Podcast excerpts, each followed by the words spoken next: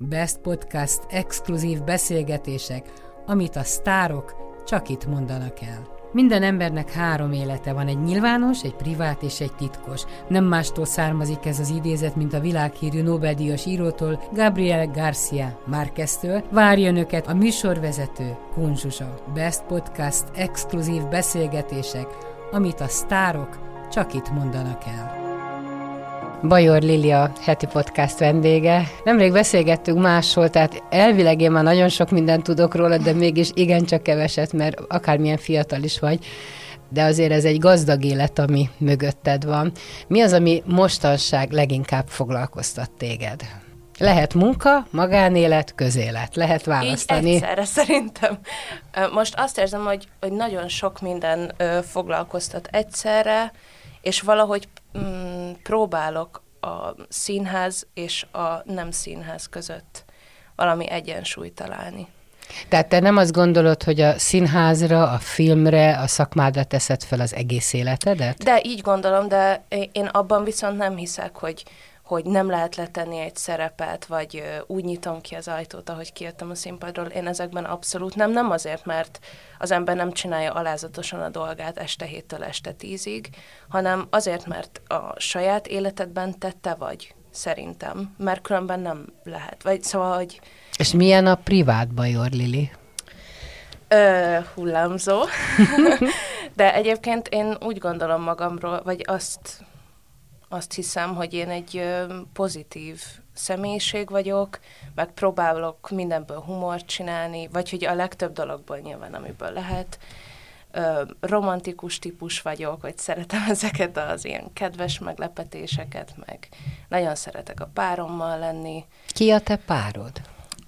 Az én párommal mi egy ilyen dráma tagozatos suliban találkoztunk, ahol én felvételi előkészítőn voltam, de egyébként ő aztán teljesen más irányba ment, és hát 17 évesen találkoztunk. Akkor szóval, hány éve vagytok együtt? Hát ez most léptünk a tizedik évbe. Fúha, nem gondolod, hogy a fiatalságodat idézőjelben feláldoztad egyetlen férfiért, illetve fordítva ő? Szoktatok erről beszélgetni? Igen, meg ezt, ezt szerintem nyilván érezzük, de azért, hát részben így gondolom, de voltak benne szünetek. Egyrészt végigcsinálni mellettem mondjuk a színművészetit, az embert próbáló. Azért mindenképp hajnalban találkoztunk, mentünk le, e, vagy ő, vagy ő jött fel Ceglédről, vagy én mentem le hozzá Ceglédre, szóval azért elég hányattatott volt az eleje.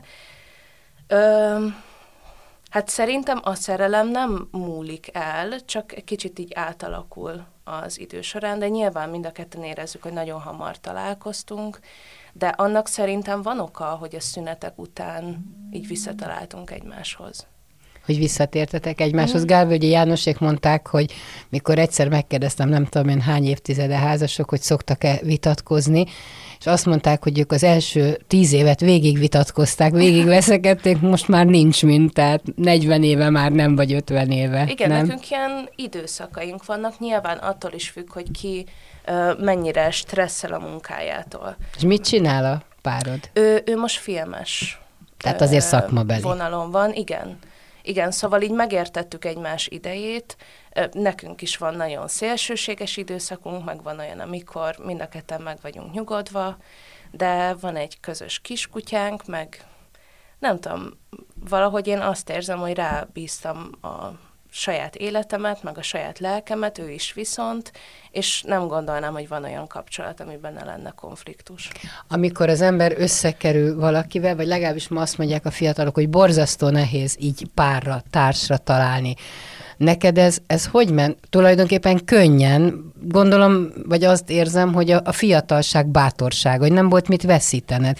Tehát nem úgy indultatok, hogy na hát ez egy életre szól, bár az ember mindig azt gondolja, de hát még nem voltak buktatói a dolgoknak, csak nyeressége vagy nyereménye lehetett. Igen, ez egy érdekes sztori, mert ö, nyilván attól függ, hogy ki mennyire ö, van jól önmagával, vagy mennyire szereti önmagát, de én például soha nem gondoltam volna, hogy ő egyáltalán hozzám szól. Szóval, hogy az volt, hogy ezen a helyen, ahol voltunk, ezen az előkészítőn, minden lány teljesen oda volt érte. Nagyon, szép. Egy nagyon szép fiú, És, és elkezdett velem beszélgetni, és én ezt egy ilyen, én nem értettem, hogy de velem, pont velem, és valahogy ilyen filmes volt az egész, hogy akkor el, találkoztunk, elmentünk közösen kapolcsra, sátrazni, nem tudom, ilyen, ilyen túl szép. Számított az, hogy te kinek a fiaborja vagy? Nem, nem tudta. Nem tudta? Nem.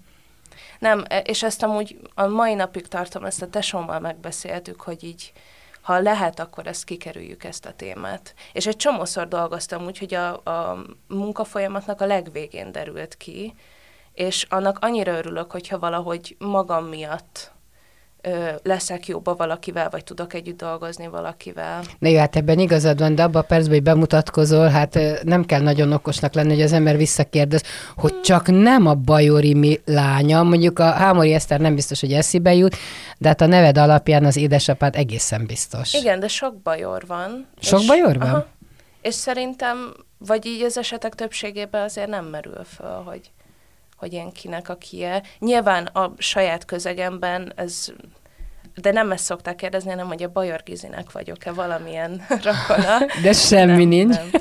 De milyen jó. Igen. Ez nem jutott eszembe, hogy Bajor Gizit kérdezzel. Úgyhogy apára elég ritkán, akik ismerik apát, vagy akik találkoztak velem gyerekkoromban, ők rögtön, szóval ott van, van ilyen kontakt, de egyébként el tudom titkolni remekül. Mit csinált ő? Milyen filmes?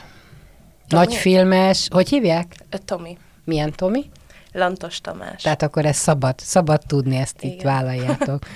Ő már egy ismert filmes? Ő, ő nemrég kezdte a, a filmezést, és hát inkább a gyártási területen dolgozik, de én azt gondolom, hogy ő most minden elfogultság nélkül, hogy annyira jól ír, hogy ö, szerintem az a vágy, hogy aztán később lehessen filmet írni de nyilván a tesóm is ezt csinálja, szóval nagyon szeretne filmet rendezni, de azt érzi, hogy ki kell járni előtte ezt a ranglétrát, meg nem gond szerintem, hogyha egy ilyen több hónapos forgatást megtapasztal az ember, ez ugyanaz, mint nekünk bármilyen ilyen próba folyamat. Mit gondolsz, nehéz manapság a ti élet és pályakezdésetek? Szerintem nagyon. Nagyon? Szerintem vallásfüggő, politikafüggő, személyiségfüggő, kapcsolatfüggő, minden.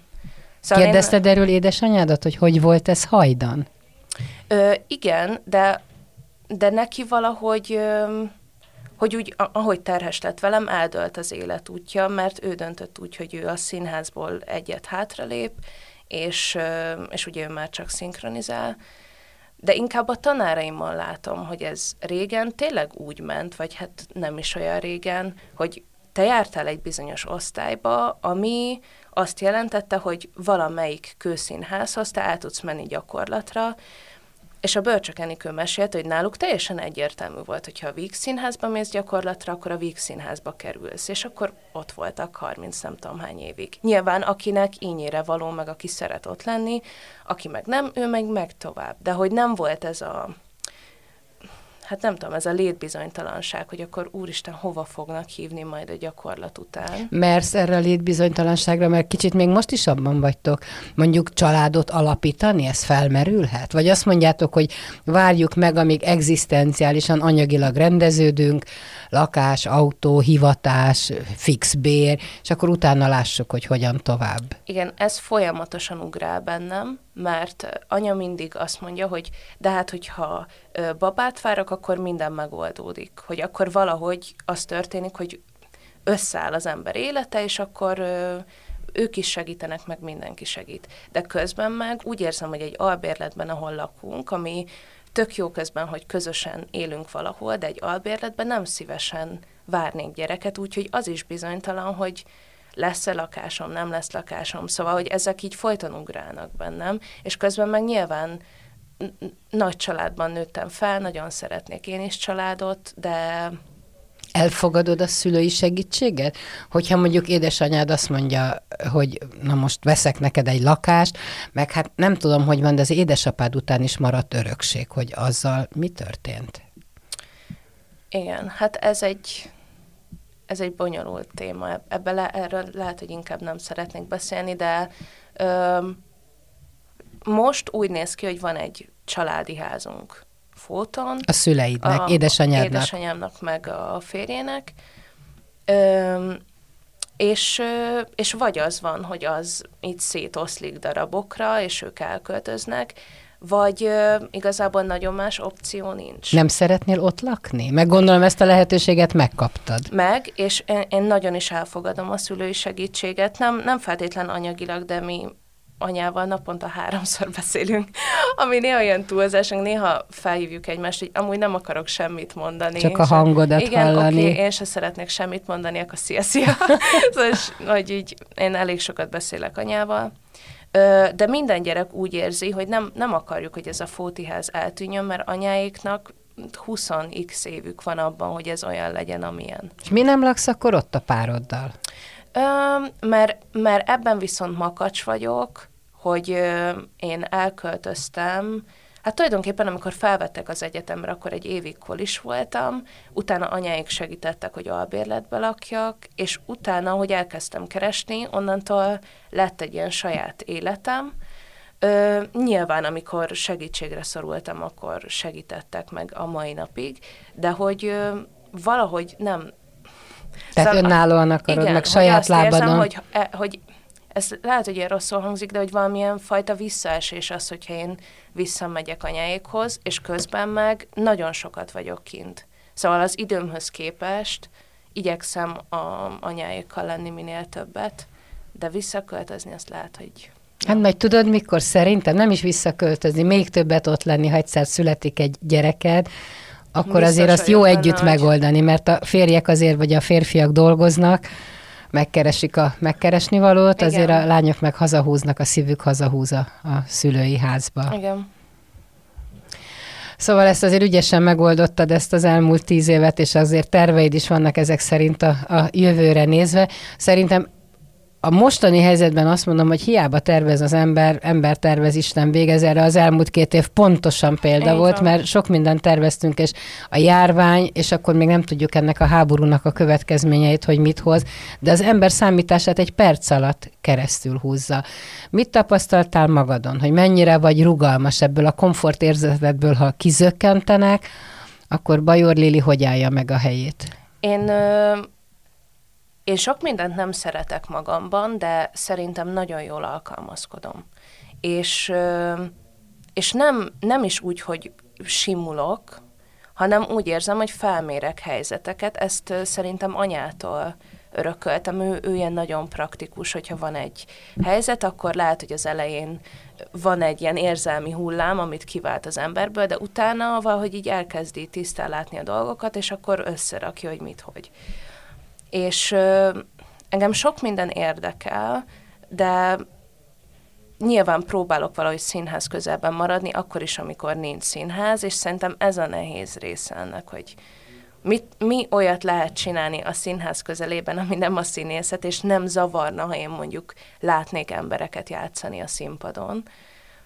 Úgyhogy ezt keresem, de az utóbbi időben nem tudom, én például két tanyelvű suliba jártam, két tanyelvű általánosba, és és elkezdtem angol tanítani egy pár embernek, akik nyilván a közvetlen környezetemben vannak. Egy olyan lányt tanítottam, akit nem ismertem, hanem írt nekem.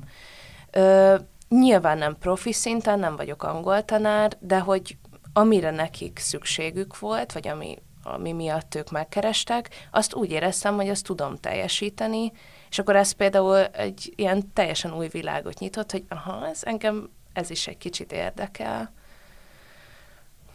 Mit Igen. tapasztalsz, hogy miért állunk még mindig, hát főleg még a fiatal te generációd is, a nyelvtanulással ilyen hadilában, hogy hol bicsaklik meg a dolog? Ö, szerintem sok, hely, sok szakmában nincs rá szükség. Tehát szerintem az van, hogy mindenki azt tanulja meg, amire később szüksége van, vagy ami a terveink szerint szükséges. Ez, ezért, nagyon, ezért is nagyon hálás vagyok apának. Ő egyrészt azt akarta, hogy mi menjünk ki külföldre, szóval mi azért jártunk itt a nyelvi suliba, hogy azzal már ne legyen gond, hogy angolul hogy beszélünk. Ő nem beszélt angolul. Ő nem, és, és nagyon szerette, hogy mi igen. És akkor bármikor külföldön voltunk, akkor mondta, még tök kicsik voltunk, hogy akkor mi rendelünk, mi mondjuk, mi intézzük. És tényleg nagyon jól beszéltünk angolul, vagy remélem még most is azért sokat felejtettem Na pont azért, mert nem használom. Azért, mert nem használom. De, de hogy annyira megtanítottak minket, hogy azért úgy a nagy egészt nem fogjuk el, vagy nagy egészet nem fogjuk elfelejteni. És azt akart, hogy külföldre menjetek dolgozni, vagy élni? Élni. De miért? Nagyon boldogtalannak találta? találta ezt az országot. Nyilván, ö, amit, am, igen, tehát igen. igen, ezt most nem kommentálom. és és nagyon érdekes, mert ezt nem, tehát ez körülbelül tíz éve volt, amikor ezt mondta. És akkor azért még nem, nem volt se pandémia, se nagyobb bajok, vagy most nem akarok ebbe belemenni. A politikában hogy... nem is akarsz belemenni, igen. Hát szerintem egyértelmű, hogy mit gondolok róla, ahogy, ahogy a szűk baráti köröm összes tagja, ahogy a családom, ahogy mindenki azt érzi, hogy össze vagyunk szorítva teljesen, és ő ezt felmérte sokkal régebben. És akkor még mehetett a heti hetes, akkor még, szóval, hogy akkor még nagyon más világ volt. És azt mondta, hogy annyit kér, hogy mi perfekt angolul tanuljunk meg, és induljunk el világot látni. Ne, de ezt tudta, hogy, hogy akármilyen perfektül beszélsz, egy magyar anyanyelvű színésznő igencsak ritkán boldogult Igen, külföldön. de akkor még nem volt biztos, hogy színésznő akarok lenni. Szóval akkor még annyi terv volt, hogy én pszichológusnak elmegyek, akkor volt egy ilyen állatorvos fél év, amikor azt akartam lenni. Szóval nagyon sok szakma volt, ami érdekelt, és ilyen 16-7 évesen döntöttem el, hogy akkor megpróbálom a színműt. Ez az olyan érdekes, hogy azt mondod, hogy döntötted. Én úgy gondolom, ez olyan sorsszerű volt. Tehát két színész gyereke, igen. nem mentél szembe a sorsoddal. Igen, igen, lehet, hogy ez így jobb megfogalmazás. Nem, te, valóban nem volt egy ilyen konkrét döntés, csak hogy akkor billent át, inkább így mondom, hogy igazából annyira semmi nem érdekel, mint ez, és akkor... De van pszichológiai érzéked? Hogy Szerintem az akartál igen. lenni? Tehát értesz a, az emberekhez? Van, amikor te segített ki valakit, barátod, barátnőt hát a, a baj, gondjaiból? Csak ez van. Tehát, hogy én úgy érzem, hogy, és egyébként ezt nem is tudom, talán talán a Zsótér Sándor fogalmazta meg jól, hogy akkor foglalkozik az ember nagyon-nagyon másokkal, amikor magával nem akar. És nekem erre marha sok időm ráment, hogy mindenkinek minden problémáját. De a végsőkig, mert tehát visszafejtve a családfát meg akartam oldani, vagy rossz szokásokról leszoktatni, amit, amit tudtam, hogy rossz szokás, hát nem én döntöttem róla, hogy aha, szerintem ezt nem kéne. És akkor a pandémia alatt éreztem először, hogy ez most nem másokról szól, hanem rólam, és akkor szűkült le a baráti köröm, és akkor kezdtem el magammal foglalkozni. De hogyha belegondolsz, és a pszichológusok, az ismert pszichológusok sorsát végignézed, akkor mindegyiknek magával volt gondja, és Igen. azért lett pszichológus. Tehát valószínűleg ők is átmentek ezen, amit most te mesélsz. Neked mi volt az, amit biztosan tudod, hogy fel kellett dolgoznod? Hmm. Hát egyrészt mm, ezt megpróbálom jól megfogalmazni, mert szerintem ez egy fontos dolog, hogy szerintem, nem szerintem, én testképzavaros vagyok. Szóval én nem szeretem magamat. Nekem vannak időszakaim, amikor jóban vagyok magammal, amikor úgy érzem, hogy nő vagyok, hogy, ö, hogy izgalmas vagyok, hogy jól játszom, hogy mit tudom én. És ez mitől függ? Függ a, a, a hogy kialudtad magad, a súlyodtól, a hajad színétől? A visszajelzések. Inkább attól függ, hogy ha mondjuk van száz pozitív visszajelzés, de van egy rossz, akkor én ráülök a rosszra. Nyilván a súlyom nagyon sok mindent meghatároz. Mert... De hát itt se tudsz szembe menni a, a genetikával. Nem. Hát rád nézek, és édesapádnak a gömbölyde dalaka van igen, előttem. Igen, de ezt szerintem egy pályakezdő színésznőnek, aki nem abban a közegben dolgozik, ahol minden alkat elfogadott, hanem abban, én szerintem most Magyarországon az van, hogy ha te ez az alkat vagy, ezeket játszhatod, ha az az alkat vagy, azokat játszhatod. És nincs átjárás. De ez nem egyértelmű, mondjuk nem játszhatsz egy csipkerózsikát, egy törékeny csipkerózsikát, mert nem az az alkat vagy. Tehát hát, látnálak a színpadon, és, és nevetnék. Megcáfolak, mert Győrben most kezdtem el csipkerózsikát. Ezt most nem próbálni. mondod komolyan. De. Ezt nem és, tudtam. És értem, értem a gondolatiságot, de közben miért nem? Szóval, hogy a csipkerózsikáról van egy kép, ahogy le van rajzolva, de de és van egy mes, ami végigkísért az ember egész Így életét. Van, de hogy közben meg ö, ez, tehát ha a személyiség nem szól bele abba, hogy ki mit játszik, akkor szerintem el van veszve az egész. Lehet, hogy a fiataloknál ez könnyebben megy. Én ilyen formában konzervatív vagyok, mint hogy nem szeretem azt a fajta színházat, ahol rengeteg jelképpel dolgoznak, és ki kell találnom, hogy mire gondol. Én szeretem az egyértelmű mondatokat, szavakat, alakokat, Igen, de ezt díszletet. értem, és lehet, hogy, hogy én tartozom a kisebbséghez, aki ezt így gondolja, ahogy én. Öm, de visszatérve az eredeti kérdésre, ez engem nagyon meghatároz. Nagyon sokszor.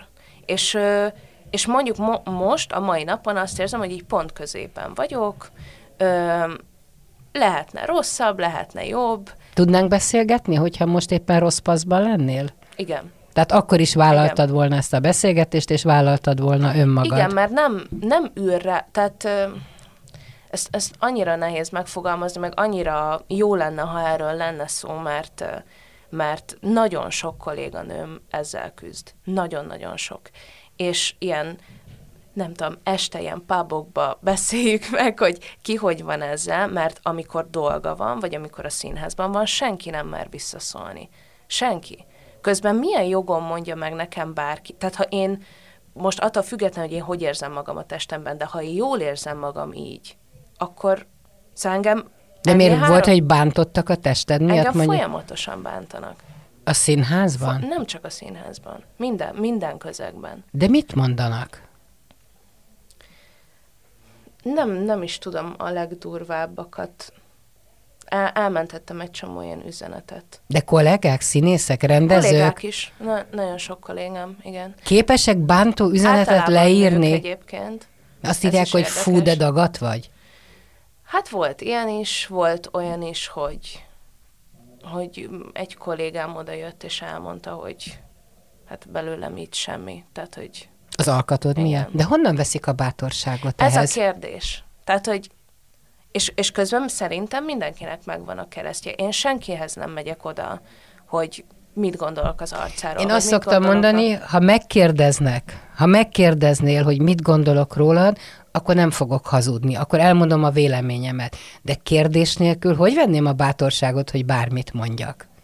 És, és szerintem ezekkel a mondatokkal egy fiatal nő nem tud mit kezdeni. Tehát az van, hogy vagy elhesegeti, mert aztán történik egy csomó minden, és aztán mégiscsak elhívják ide, mégiscsak játszhat Csipke Rózsikát, mit tudom én, de ö, vannak ilyen bevésett mondatok a fejemben. És nem tudok, egyszerűen azt érzem, hogy, hogy ha a, a legjobb állapotomban vagyok, akkor is benne van. És akkor is mindig meg fogom kérdőjelezni magamat, és 15-ször meg, megkérdezem a páromat, hogy biztos ebben menjek, vagy biztos, így biztos jó lesz. Mit Ami mond nem... a párod rólad? Ö, szerintem a, a, a párom nem feltétlen a, hogy mondjam, nem, nem a külsőségek miatt szeretett belém, hanem a személyiségem miatt, és közben van benne egy hatalmas elfogadás. Szerintem neki nem én vagyok a típusa, de, de pont erről beszélgettünk, hogy így az évek alatt neki átformálódott a, a szépségképe, vagy szóval, hogy amit gondol a nőkről.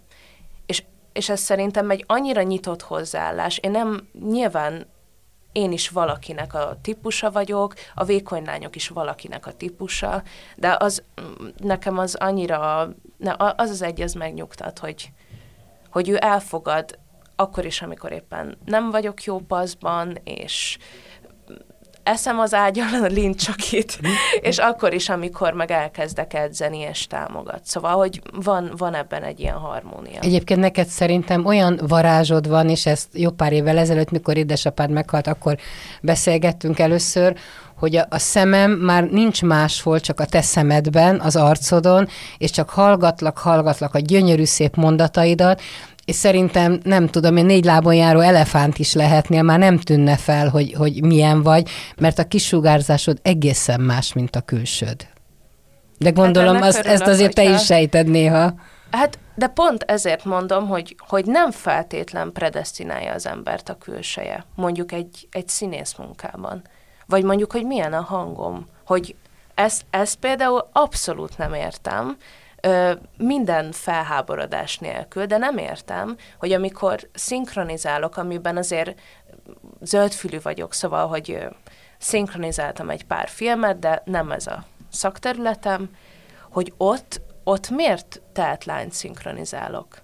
Mert nem az a hangom. Hát egy kislányt is, öt éves kislányt is szóval, szinkronizálhatná. Ez is olyan fura, hogy ezzel vagyok itt társítva, és, és úgy érzem, hogy nyilván ez az én makadságom, hogy nem megyek el egy pszichológushoz és beszélem át vele. Lehet, hogy egyébként ez egy éves koromra megy vissza, vagy mit tudom én, az előző életemre Lehet, hogy egyszer vissza, mondtak neked valamit, ami becsípődött. Ami becsípődött, és ez ott van, és előjön. Igen. És előjön. Ezt kéne megfejteni, hogy... És, és a másik, hogy azt érzem, hogy ezen kívül nincs problémám. Tehát, hogy ezen kívül minden mást meg tudok oldani, és ez, ez jön vissza folyamatosan, ami azért érdekes, mert egy olyan szakmát csinálok, ahol a testemmel dolgozom, ahol nem lehet megkérdőjelezni a színpadon az, hogy én mit gondolok a testemről. Apukádnak te voltál, gondolom, a királylánya. Tetőtől talpig, tehát bármilyen lehettél volna, tehát az elfogadás a család részéről megvolt. Igen, de ez is érdekes, hogy apa is azt mondta, hogy nagyon kell vigyáznom a, az alkatomra, mert hogy olyan típus vagyok, mint ő, és hogy ezt, hogy így nem lehetek színésznő. Hogyha... Akkor lehet, hogy innen jön a történet. Igen, és hogy de ne, nem vagyok benne biztos, hogy konkrétan apától, de mondjuk ez is biztos benne van. Hát csak, hogy mi rakodik le a tudatalattiba. Igen, igen. Hát téged, akit érdekel a pszichológia, ezért ezt hamar meg lehet fejteni. Hamar, hogy... igen. Valószínűleg ezért nem merek elmenni egy pszichológushoz, mert akkor ott kerekperec el lenne mondva, hogy mi a problémám, és ez még így... Na jó, de azt mondják a pszichológia, hogyha valamit kimondasz, és megvan a megfejtés, onnantól kezdve a gyógyulás is megvan. Igen, ez valószínűleg így van ne kínozd magad tovább, kér segítséget. Szerintem. Nem, csak hogy azt kérdezted, hogy, hogy mi az, amit nem tudok feldolgozni. Hát ez, ez elvileg semmi, mert nem tűnik nagy problémának, és mégis végig kíséri az életedet. Ez, és, és közben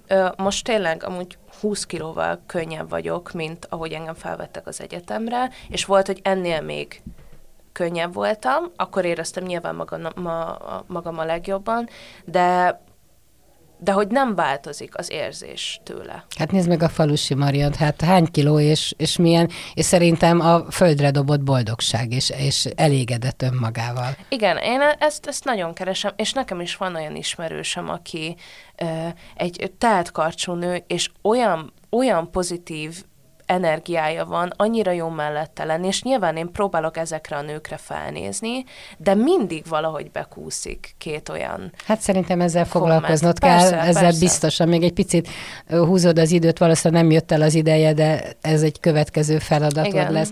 Hol volt a te párod, amikor az édesapád meghalt? Mi akkor jöttünk össze. Öm, igen, ezért is nagyon hálás vagyok neki. Akkor öm, ez ugye augusztus elején volt, és mi kim voltunk Ausztriában. És előtte két héttel utaztunk le Kapolcsra, akkor megkérdezte hazafelé úton, hogy szeretnék-e vele járni, meg szóval, hogy akkor volt egy ilyen extázis, hogy úristen, az első párom életemben, és, és rá két hétre mi elutaztunk, és ő itthon volt, és hívtak minket, hogy apa nagyon rosszul van, és hogy induljunk el haza és, és ez este volt, és anyáik, vagy láttam anyáikon, hogy ők is nagyon fáradtak, meg akkor a tesóim még kisebbek voltak. és nekik is így kókadozott a fejük, és úgy éreztem, hogy ha most elindulunk, az balesetveszélyes. Tehát akkor, és ez rám volt nagyon bízva, hogy én döntsem el, ha akarok indulni, akkor most beülünk a kocsiba, ha nem, nem. És én azt mondtam, hogy induljunk el reggel, csak korán. És reggel hívtak minket, hogy nem él apa.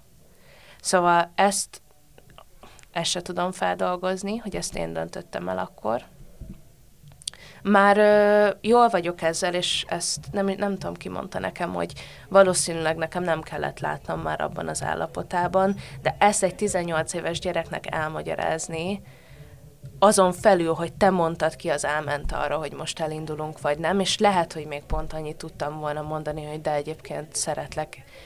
Szóval ez, ezzel én nem tudtam mit kezdeni.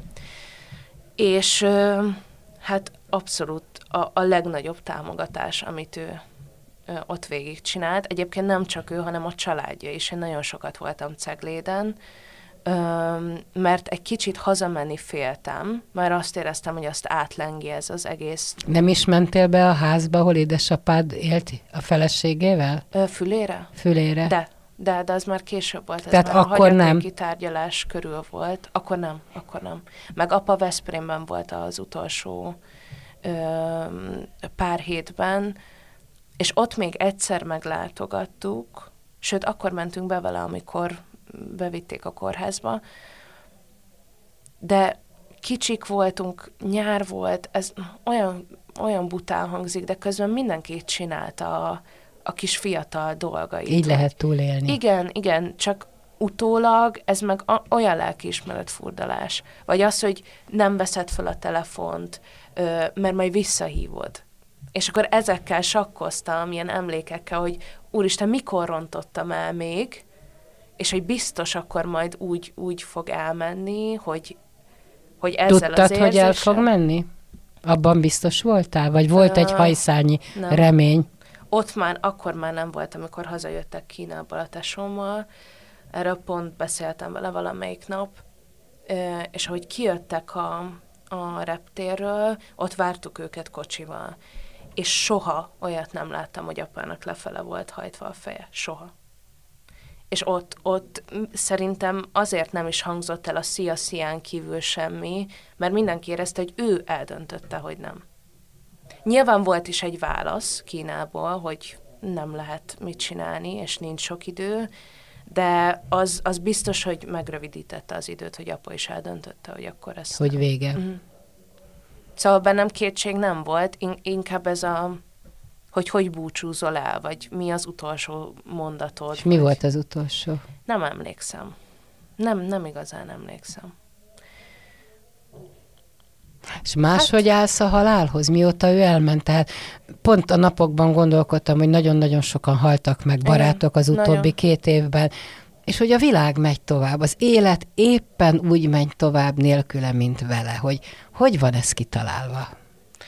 Öm, hát a halálhoz nem tudom, milyen viszonyom van, inkább úgy érzem, hogy minden haláleset teljesen másképp visel meg. Szóval ez a, a Börcsökenikőnek a temetésén, Fehérváron, az történt, hogy lement a ceremónia, és, és amikor vége lett az egésznek, a börcsi sírja fölött megnyílt az ég. De, de úgy, hogy tehát ezt nem én oda képzeltem, hanem az a száz ember, aki ott volt, nem hitte el, hogy a börcsi sírjára a napfény. Amúgy jeges hideg volt, fújt a szél. És kinyílt az. Ő a második anyukád volt, Igen, nagyon sokat köszönhetsz és neki. Ez, és tényleg az történt, hogy mindenki fölnézett, mert nem értettük, hogy álltunk ott téli kabátban, azt hittük, hogy megfagyunk, és hogy egyszer csak így ennyi, kinyílt és vissza. És a, a plakettet avattak neki a Rózsa utcában, és ugyanez megtörtént, hogy lement a ceremónia, nagyon rossz idő volt, és egy pillanatra és az osztálytársaimmal össze is néztünk, hogy hát nem megint megcsinálta. Vagy szóval, hogy, hogy ez például a bőrcsi halála amennyire megviselt, annyira tudok róla, mert annyi jó emlékem van vele, hogy igazából mindig azokat emlegetjük. És hogyha, hogyha fölmegyek a Jóskához a férjéhez, akkor nem érzem magam nyomasztva, hanem azt érzem, hogy igen, ez megtörtént, megy tovább az élet. Apánál nem ezt érzem. A, az egy, nyilván az egy feldolgozatlanság is. Tudok róla beszélni, a jó emlékek vannak most már többségben, de tud borzalmasan nyomasztani. Tehát valahogy valószínűleg ezzel is van dolgom még sok. Mit gondolsz, hogy ezek a nehézségek, fájdalmak, ezek a színészé válásodat erősítik? Igen. Igen, de például ez egy nagy felismerés volt nekem az egyetemen, hogy nem lehet mindent ebből csinálni. Szóval nem ugyanazt jelenti a sírásom, ha apa miatt sírok. És ezt egyszer elmondtam a, a Zsótérnak, hogy, hogy úgy érzem, hogy minden ebből van, és mondta, hogy tudja, de nem baj, és hogy jó, hogy felismerem, és akkor onnantól valahogy így átállítottam az agyamat, hogy, hogy ne arra figyeljek, hogy amúgy a magánéletbe. És ne, én nem mondom, hogy ö, szóval nyilván sok színész sok esetben felviszi a magánéletét a színpadra, amikor helyzet van, és ha sírnia kell, és lehet, én ne, lehet, hogy nem is látom, hogy nem arra gondol, de ez az önmegtartóztatás, hogy egyébként engedd el este hétkor, ami téged foglalkoztat, és majd tér rá vissza, amikor hazaérsz, azért ez embert próbáló. Szóval... Sokat foglalkozol magaddal, a személyiségeddel, a fejlődéseddel, ezekkel, amiket mondtál, ugye nem jársz pszichológushoz, de saját magad. Igen, szerintem igen. Szerintem, ki, szerintem a családomon belül is talán a legtöbbet én foglalkozom ezzel.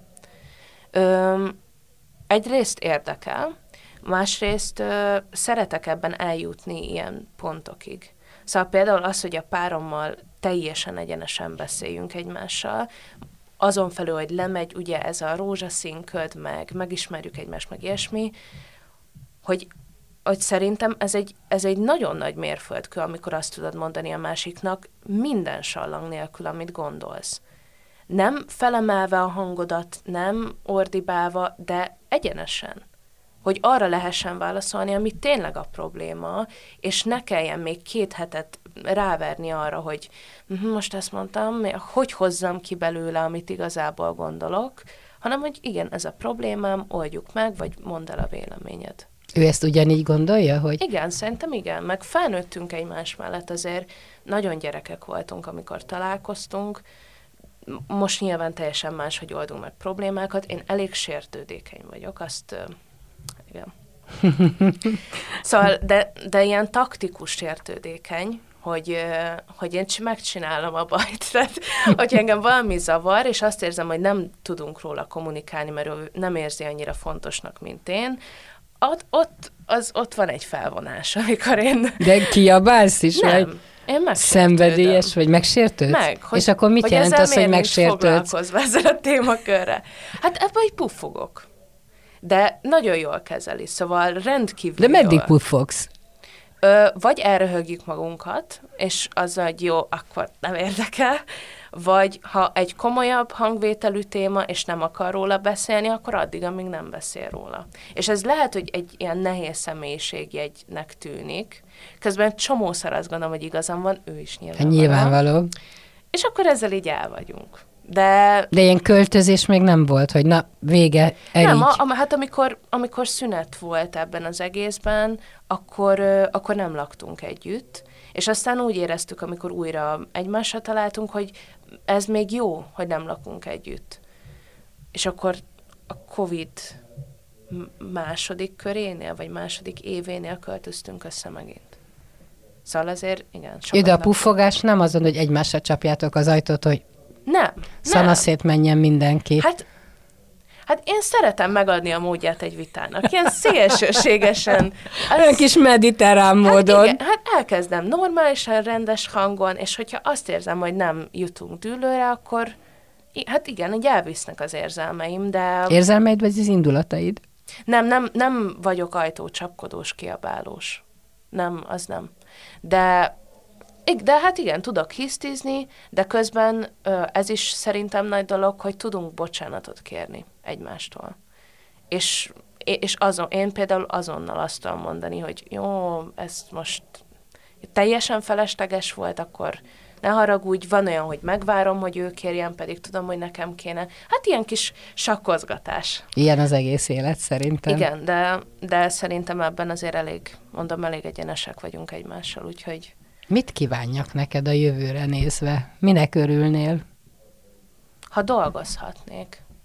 Azt érzem, hogy az, az borzasztó sok ilyen ö, mellékes gondolatomat leköti, egyrészt, másrészt nagyon tudok dolgozni. De most mindegy, hogy jól vagy rosszul, vagy hogy ki mit gondol arról, hogy hogy játszom, de, de szerintem nagyon szorgalmas vagyok, és úgy érzem, hogy egy csomó energiám nincs lekötve.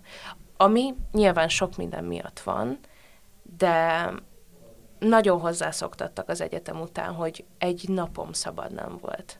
És most úgy érzem, hogy nem tudok nem tudok jól bánni a szabadidőmmel. Nem azért, mert nem szeretek sétálni, vagy kimenni a családi házba, vagy ilyesmi, hanem úgy érzem, hogy a szakmai energiám nincs lekötve. Fiatal vagy, még le kéne kötni, igen. igen. Tehát igen. ti még nagyon terhelhetők vagytok, majd talán 40 évesen lehet azon gondolkodni, hogy egy picit lazítani, de most még, még mindent el kéne, és nagyon sokat kéne játszanod, dolgoznod, mert hát az a gyakorlás. Igen, úgyhogy hát ha kívánsz, akkor ezt.